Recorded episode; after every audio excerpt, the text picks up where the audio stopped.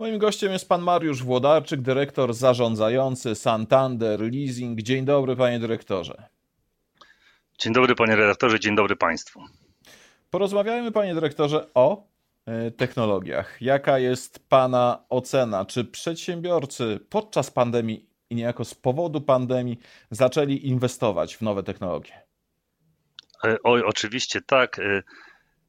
Pewnie tak. Nikogo z nas ta pandemia nie cieszy i wszyscy cały czas jej odczuwamy. Liczyliśmy, że już jej nie będzie. Minęło ponad półtora roku, cały czas ona z nami jest. Natomiast tak jak wiele takich przełomowych wydarzeń w dziełach ludzkości, pytanie, czy pandemia będzie takim wydarzeniem, ale ja myślę, że będziemy o niej długo pamiętali. Również ta pandemia stała się motorem do zmian. Pandemia nas nie cieszy, ale z drugiej strony pokazała nam, że pewne sprawy, które wykonywaliśmy do końca dwa tysiące dziewiętnastego roku, czy też jeszcze na początku dwudziestego roku w sposób całkowicie w biurze niezdalny, teraz znaczną część z nich możemy wykonywać w sposób zdalny, w inny sposób niż to robiliśmy do tej pory. Także jak najbardziej pandemia bardzo mocno zwróciła nam uwagę na to, że istnieją technologiczne możliwości, aby inaczej trochę niż dotychczas prowadzić biznes. A proszę mi powiedzieć, czy dostrzega pan różnicę pomiędzy rynkiem polskim i trendami światowymi? Jak wypadamy my jako Polska na tle świata? Ja myślę, że my jako Polska wypadamy bardzo korzystnie i pozytywnie na tle świata. Pewnie są tutaj dwa powody. Po pierwsze, Szyb, potrafimy jako naród szybko się uczyć i szybko zmieniać nasze przyzwyczajenia, natomiast z drugiej strony też na pewno korzystamy, będąc częścią również globalnej gospodarki, z tego, co dzieje się w globalnej gospodarce. Badania, które przeprowadził K P M G i Harvey Nash jeszcze w ubiegłym roku, pokazały, że w pierwszych tygodniach pandemii firmy inwestowały o piętnaście miliardów dolarów więcej niż jeszcze wcześniej w dwa tysiące dziewiętnastym roku. W Polsce te wydatki były bardzo podobne. Dodatkowo badania wskazują, że jeszcze w dwa tysiące dziewiętnastym roku około piętnaście do siedemnastu procent, ja myślę, że w Polsce jeszcze mniej, to była liczba pracowników, którzy pracowali zdalnie. Teraz odczyty są już na poziomie ponad trzydzieści procent, trzydzieści dwa, trzydzieści trzy, a szacuje się, że do końca dwa tysiące dwudziestego pierwszego roku to będzie ponad czterdzieści procent firm, które będą pracowały zdalnie. Także z jednej strony ogromne wydatki na technologię, zarówno na sprzęt, czyli laptopy, sprzęt transmisyjny, ale bardzo duże wydatki, nie wiem czy nie jeszcze większe, na oprogramowanie, które ma, ma nam służyć do prowadzenia biznesu. To są ogromne wydatki, w tym roku to będzie prawie trzysta trzydzieści miliardów dolarów w skali światowej, także wyobraźmy sobie, o, jak, o, o jakich rzędnych kwotach mówimy. No tak, ale z drugiej strony cały czas trwa dyskusja, czy praca zdalna z nami zostanie. Zostanie? Ja myślę, że tak. Ja myślę, że tak jakby zresztą pan redaktor, wszyscy obserwujemy zmiany, które się dzieją na poziomie europejskim, ale również na poziomie polskim, poziomie legislacyjnym i są już pierwsze przymiarki do uregulowania kwestii pracy zdalnej w polskim kodeksie pracy. To nie jest telepraca, to jest coś innego niż telepraca i taka praca zdalna będzie już uregulowana. Jeśli spojrzymy sobie kilka lat wstecz, mówiliśmy, że tak, nie wiem, część firm usługowych, księgowi, informatycy pracują zdalnie, natomiast my wszyscy byliśmy przyzwyczajeni do tego, że o ósmej czy też o dziewiątej musimy być w biurze osiem godzin. W tamtym roku pokazało, że dwadzieścia, dziesięć, trzydzieści procent z nas było w biurach, natomiast w pozostałym zakresie pracowaliśmy zdalnie, czy to z innych pomieszczeń, czy to z domów, także ta praca zostanie. Ona zostanie zarówno z powodu takiego, że widzimy, że to jest możliwe i że dla firm jest to również opłacalne, jest to również efektywne w kontekście kosztów, ale my jako pracownicy też zaczęliśmy to postrzegać dobrze. Z jednej strony martwimy się o swoje bezpieczeństwo i tutaj praca zdalna wychodzi temu naprzeciw, natomiast z drugiej strony to nie jest tylko bezpieczeństwo, ale to jest również pewna wygoda wykonywania pracy w ten sposób. Odchodzą nam koszty związane z przemieszczaniem się, czy to koszty komunikacji miejskiej, czy też prywatnej, paliwo, zwłaszcza w dzisiejszych czasach to jest gorący temat, czy też kwestia zapewnienia parkingów, ale z drugiej strony to jest również sam czas, który musimy poświęcić, żeby przejechać, dostać się do pracy. Pewnie w różnych miejscowościach różnie to wygląda. Ja myślę, że podobnie u Pana w Warszawie, u mnie w Poznaniu to jest około plus minus czterdzieści pięć minut godziny w jedną stronę, czyli zyskujemy około dwóch godzin dziennie. Ja nie mówię, że podróż jest stracona, bo można czy to posłuchać muzyki, podcastu, czy też porozmawiać. Można wiele różnych rzeczy zrobić, ale z drugiej strony te same rzeczy można wykonać pracując zdalnie, a jednocześnie ten czas być może jeszcze bardziej efektywnie wykorzystać.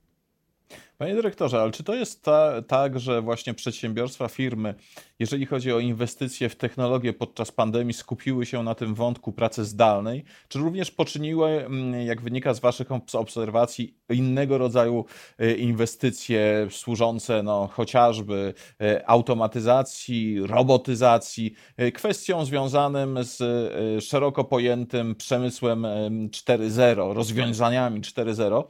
Trzeba też pamiętać o tym, że przed pandemią polskie firmy, zwłaszcza te średnie i mniejsze, wcale nie były takie chętne do tego typu inwestycji.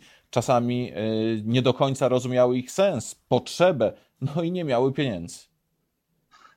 Zgadzam się z panem redaktorem. Faktycznie do dwa tysiące osiemnastego do dwa tysiące dziewiętnastego roku te inwestycje w rozwiązania chmurowe, w pracę zdalną, w komunikację, zwłaszcza wśród małych i średnich przedsiębiorstw, mikroprzedsiębiorstw, one były znikome, nie dostrzegano do końca ich wagi i znaczenia. Natomiast wracając do początku pana pytania, to ja bym powiedział tak, jest kilka faz. Na początku, w pierwszym czy też zwłaszcza drugim kwartale ubiegłego roku mieliśmy fazę trochę szoku sytuacją, która się wydarzyła, że nagle musieliśmy przeorganizować sposób pracy, w związku z czym wtedy w pierwszej kolejności były inwestycje w sprzęt, w oprogramowanie, w dostępność Wi-Fi, ponieważ to jest taka podstawa, żeby zacząć się komunikować. Natomiast w drugiej fazie, w drugiej i kolejnych mówimy już nie o sprzęcie, bo zaopatrzyliśmy się w laptopy czy też urządzenia do komunikacji. Teraz mówimy o tym, w jaki sposób efektywnie wykorzystywać tą sytuację, z którą mamy do czynienia. Co to jest chmura obliczeniowa, z jakiej korzystać i dlaczego ona jest tańsza niż serwery, w jaki sposób korzystać z programów do zarządzania przedsiębiorstwami, w jaki sposób korzystać z programów czy to do pracy zdalnej, czy też do zarządzania, nie wiem, materiałami.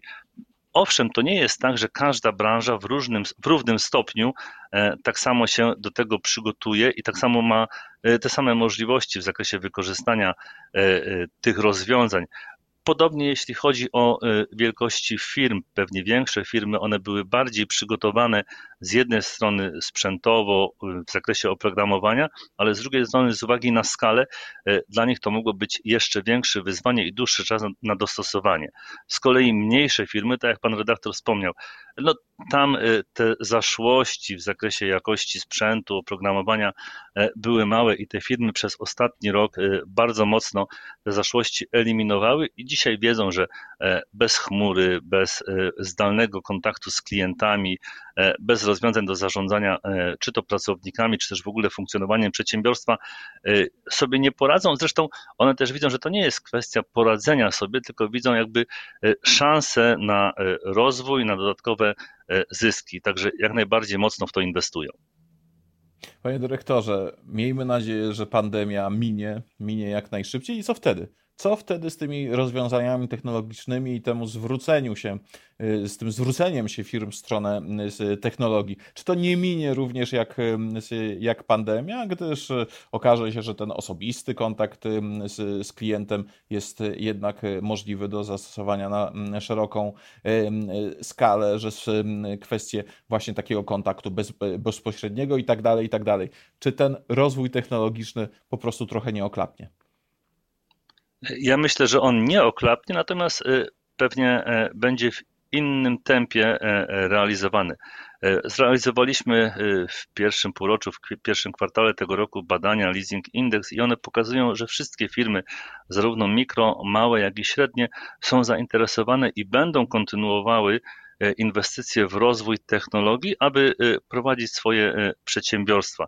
Myślę, że będziemy mieli do czynienia z nową normalnością, normalnością dwa zero, trzy zero, to można gdzieś tam mnożyć, mierzyć, natomiast to będzie trochę inna normalność, w której te zdobycze, nie bójmy się tego powiedzieć, które dzięki pandemii są z nami, będziemy cały czas z nich korzystali, natomiast i starali się efektywnie przy ich użyciu prowadzić biznes, natomiast na co będziemy zwracali uwagę, to na to, żeby faktycznie bardziej rzetelnie poświęcić czas naszym partnerom biznesowym, poświęcić czas naszym rodzinom, ponieważ wspierają nas inwestycje, także relacje będą, ja myślę, że jeszcze silniejsze, zresztą podczas tego okresu bardzo mocno zwróciliśmy na to uwagę, jak silne są te relacje, żeby pracować z naszymi klientami, żeby być z nimi blisko i to zostanie, to się według mnie umocni, natomiast dostrzegamy też to, jak wielkim wsparciem w tym zakresie może być technologia, także w tą technologię będziemy inwestowali, co więcej, bardziej świadomi, również świadomi